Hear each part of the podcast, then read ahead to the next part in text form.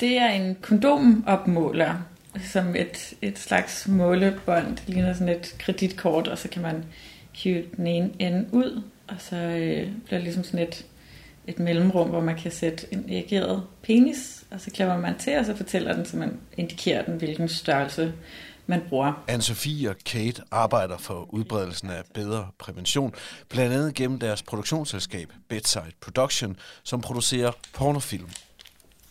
Og ja, så det man kører i, i Netto og så videre, det plejer at være sådan en, en 53, men man kan altså få en majsize her.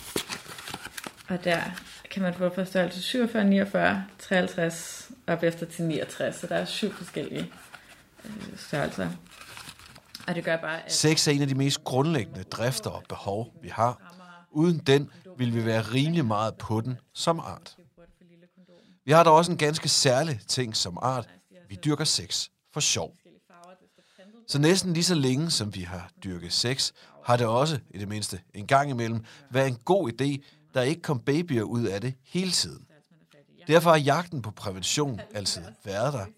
Der er blevet brugt lammetarme at stoppe i sidste øjeblik, sågar bønder til de højere magter.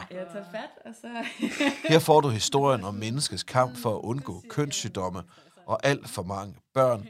Det er den dybe tallerken om prævention.